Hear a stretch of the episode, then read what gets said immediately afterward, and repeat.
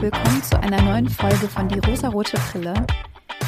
Bevor es mit der Folge so richtig losgeht, wollte ich euch sagen, dass heute einfach nicht mein Tag ist. So absolut gar nicht.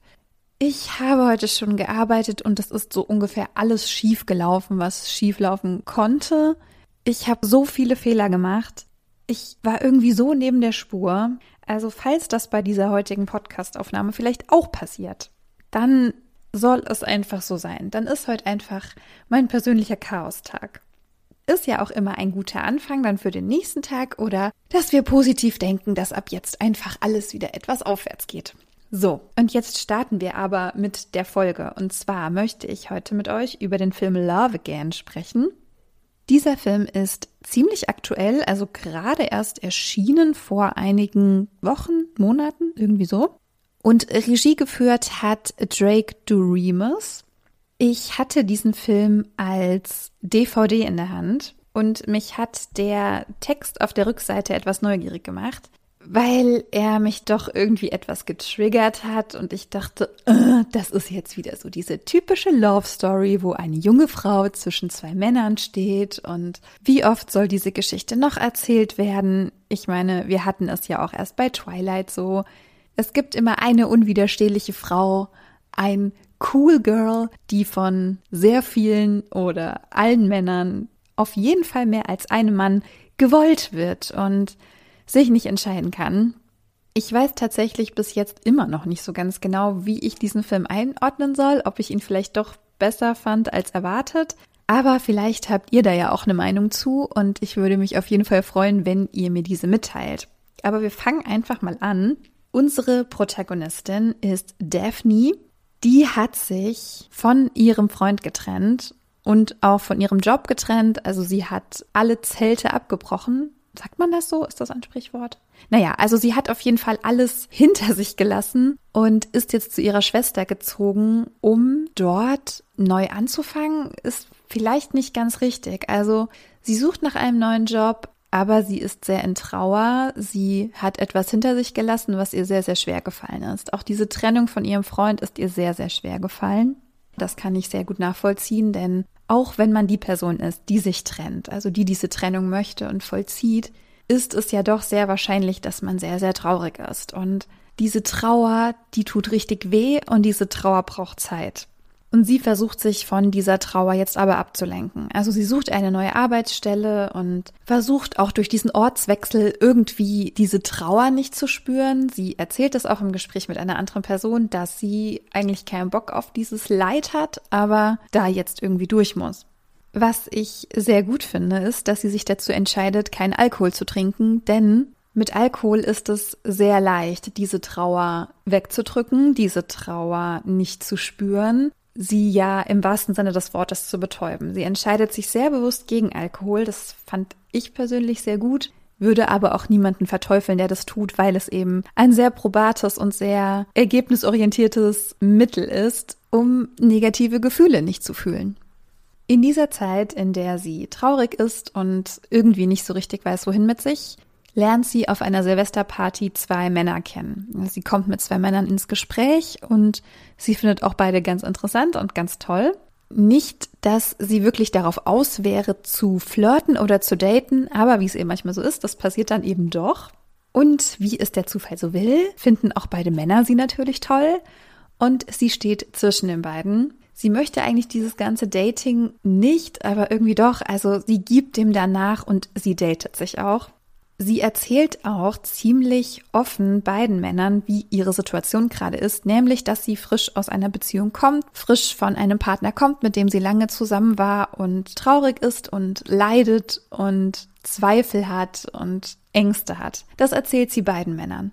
Beide Männer haben unfassbares Interesse an ihr. Einer von beiden bringt den tollen Spruch, ja, du bist ja so anders als andere Frauen.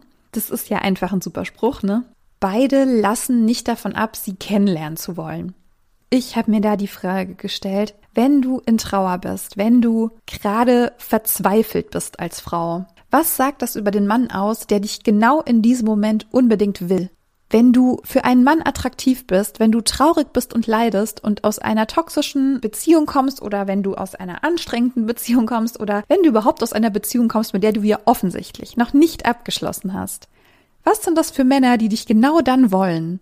Wie sagt man so schön, been there, done that? Ich hatte auch genau diese Situation. Ich bin aus einer langjährigen, intensiven Beziehung direkt mit einem anderen Mann zusammengekommen. Ich habe auch erst im Nachhinein verstanden, dass das genau der Punkt war, den er an mir so gut fand. Dass ich gerade unfassbar unsicher bin, dass ich verletzt bin, dass ich etwas noch gar nicht aufgearbeitet habe. Das fand der irgendwie gut.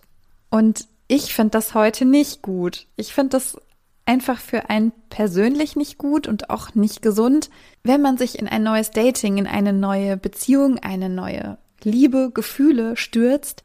Vielleicht gibt es Menschen, die dann auch diese negativen Gefühle, die ja auch noch präsent sind, gleichzeitig abzuarbeiten, aber ich kann es mir irgendwie sehr schwer vorstellen. Also es muss sehr, sehr schwer sein, dass du dich auf jemanden einlassen kannst, obwohl du gerade noch so mit dir selber beschäftigt bist eigentlich.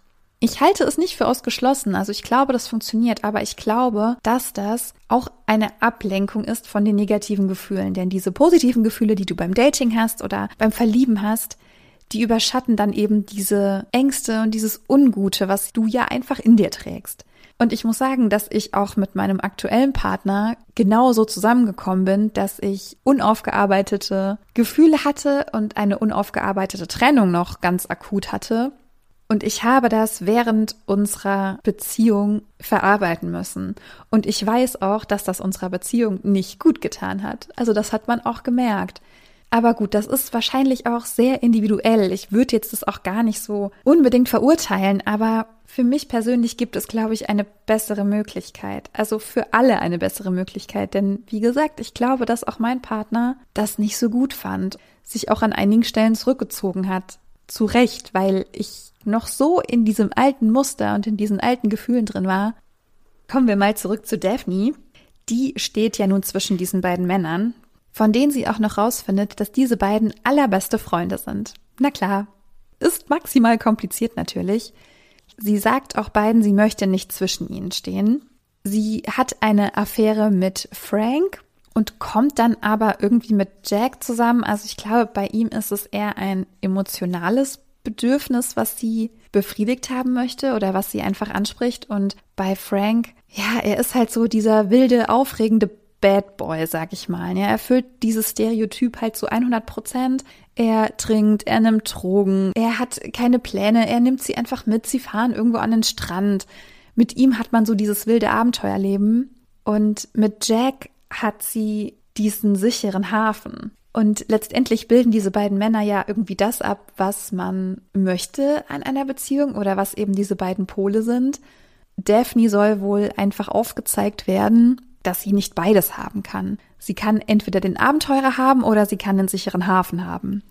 Ich weiß nicht, würdet ihr das auch so sehen, dass man immer nur eine Sache haben kann? Ich weiß es gar nicht. Ich glaube nicht. Ist vielleicht auch eine Typsache, weil ich bin, glaube ich, eher so Team sicherer Hafen. Ich mag das schon gerne, aber das Abenteuer ist natürlich immer verlockend. Frank ist auf der einen Seite eben dieser Abenteurer, dieser Bad Boy. Er wird auch als launenhaft, unzuverlässig und dominant beschrieben.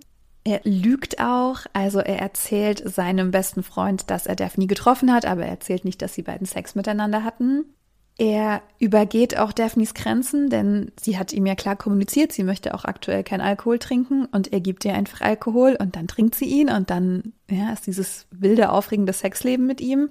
Ich fand Frank sehr, sehr schwierig, aber kann auch verstehen, warum man so etwas möchte. Also ich glaube, gerade wenn man aus einer langjährigen Beziehung kommt, die dann früher oder später wahrscheinlich doch zu diesem sicheren Hafen wird, findet man eben diesen aufregenden Abenteurer doch ganz spannend, auch wenn der sich eigentlich nicht so nett verhält.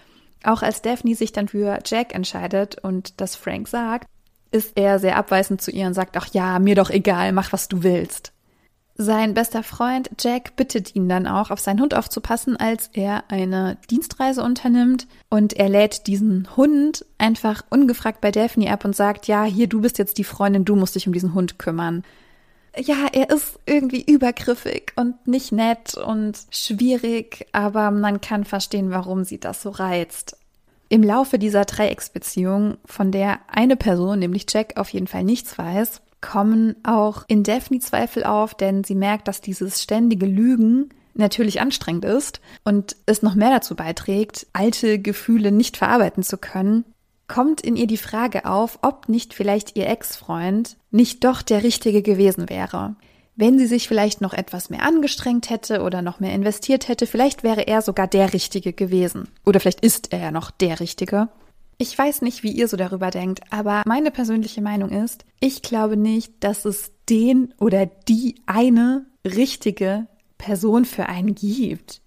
Das ist etwas, was uns durch, ja, vielleicht auch Disney-Filme, vielleicht auch Hollywood-Filme, aber vor allem von der Struktur unserer Gesellschaft vorgegeben wird. Es gibt diese eine Person, die ist richtig für dich und die musst du finden. Und da musst du dir ganz viel Mühe dabei geben, sonst findest du die nicht. Und das mag jetzt vielleicht auch total abgedroschen klingen, aber ich glaube, wenn man mit sich im Reinen ist, kann man nicht mit allen, aber mit sehr, sehr vielen Personen glücklich werden. Um es überspitzt zu sagen, wenn du mit dir im Reinen bist, kannst du mit jeder Person eine glückliche Beziehung führen. Wie gesagt, das ist überspitzt ausgedrückt jetzt, aber ich glaube, es liegt gar nicht so sehr an dieser anderen Person, ob das jetzt die perfekte Ehe oder Beziehung ist, sondern es liegt sehr, sehr viel an einem selbst. Natürlich haben wir alle Präferenzen bei der Partnerinnenwahl. Natürlich gibt es Dinge, die für jeden persönlich ein No-Go sind, was man nicht möchte. Aber grundsätzlich passt man auf jeden Fall mit mehr als einer Person perfekt zusammen. Was auch immer dieses perfekt bedeutet. Also auf der anderen Seite ist dieses perfekt halt auch einfach super utopisch, ne? Auch Daphne sucht etwas. Sie sucht etwas in diesen beiden Männern und ein bisschen funktioniert das auch. Sie findet auch, was sie sucht aber sie ist nur punktuell glücklich. Also sie hat immer wieder Momente, in denen sie glücklich ist, aber das sind ja die Momente, in denen sie die Wut und die Trauer und diese Vergangenheit vergessen kann. Dann ist sie glücklich. Aber wenn man sich diese Dinge nicht anschaut, dann werden sie nicht verschwinden. Sie werden immer wieder an die Oberfläche kommen. Und auch das sieht man bei ihr. Also es funktioniert einfach nicht langfristig. Sie spricht auch mit einer Freundin darüber und sagt, sie steht zwischen diesen beiden Männern und sie weiß nicht, wie sie sich entscheiden soll. Und ihr wird die Frage gestellt, warum sie sich denn überhaupt entscheiden will. Sie sagt, naja, ich muss mich doch entscheiden, weil allein geht's mir ja nicht besser. Und ihre Freundin sagt, von besser gehen hat auch keiner gesprochen. Ich glaube, dass in ihrer Situation, egal ob sie jetzt eine Partnerschaft hat, und das wäre auch völlig egal mit wem von beiden, sie wäre langfristig nicht glücklich, weil die Ursache für ihre Unsicherheit ja eine ganz andere war. Und ich habe mich schon die ganze Zeit gefragt, sie hat ja mit Jack und mit Frank Sex und man sieht sie nicht ein einziges Mal irgendetwas wie ein Verhütungsmittel benutzen und natürlich ist es dann so, dass sie schwanger wird. Was sie auch nochmal komplett aus der Bahn wirft, natürlich, weil sie nicht weiß, von wem das Baby ist, aber es ist wohl von Frank und sie möchte ja eigentlich mit Jack zusammen sein und sie gesteht Jack den Betrug und es passiert eine Trennung. Sie distanziert sich von beiden Männern. Sie kann, ich sage mal, mit Hilfe dieser Schwangerschaft sehr viel aus ihrer Vergangenheit aufarbeiten. Sie verzeiht auch ihrer Mutter für viele Dinge und sie entscheidet sich dafür, das Kind zu bekommen. Sie hat auch noch mal ein Gespräch mit Frank, in dem er sagt, dass er unbedingt der Vater sein möchte, was ich für eine furchtbare Idee halte, aber ist ja auch nur meine Meinung.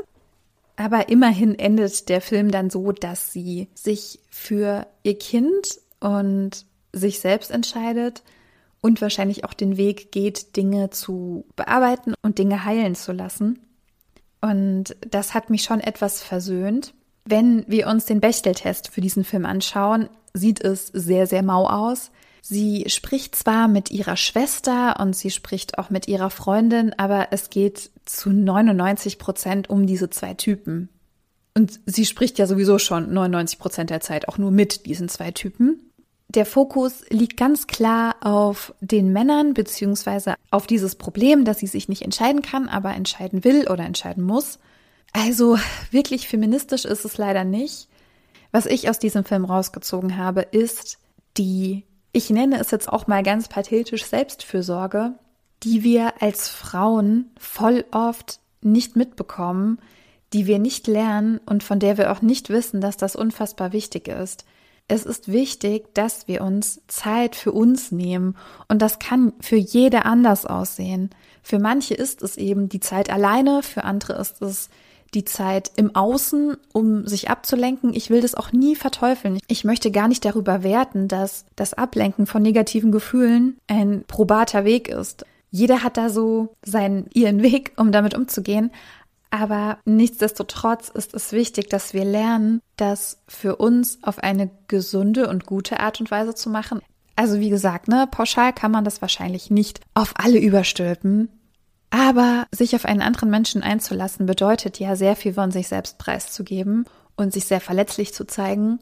Und wenn du gerade noch sehr viel verletzlicher als sonst sowieso schon bist, ist die Wahrscheinlichkeit, dass du noch mehr verletzt wirst, sehr, sehr hoch. Und um mal im heteronormativen Kontext zu bleiben, für mich sind Männer, die auf super verletzliche Frauen stehen, irgendwie so ein rotes Tuch, muss ich sagen. Denn was sagt das denn über dich aus, dass du eine kleine, traurige Frau attraktiv findest? Es ist überhaupt nicht schlimm, wenn man klein und verletzlich ist. Das will ich damit nicht sagen. Aber wenn man genau in dem Moment am attraktivsten für einen Mann ist, wenn man eben so zurückgezogen und ängstlich und traurig ist, weiß ich nicht. Also vielleicht könnt ihr das irgendwie nachvollziehen, was ich meine. Ich habe natürlich auch meine Erfahrung gemacht und das hat natürlich auch mein Bild geprägt und das prägt ja auch den Blick, wie ich Filme schaue oder wann ich mich von Filmen getriggert fühle oder von Situationen in Szenen getriggert fühle. Und das war auch der Grund, warum ich mir diesen Film anschauen wollte. Ich kann bis jetzt immer noch nicht sagen, ob ich den generell gut oder schlecht finde.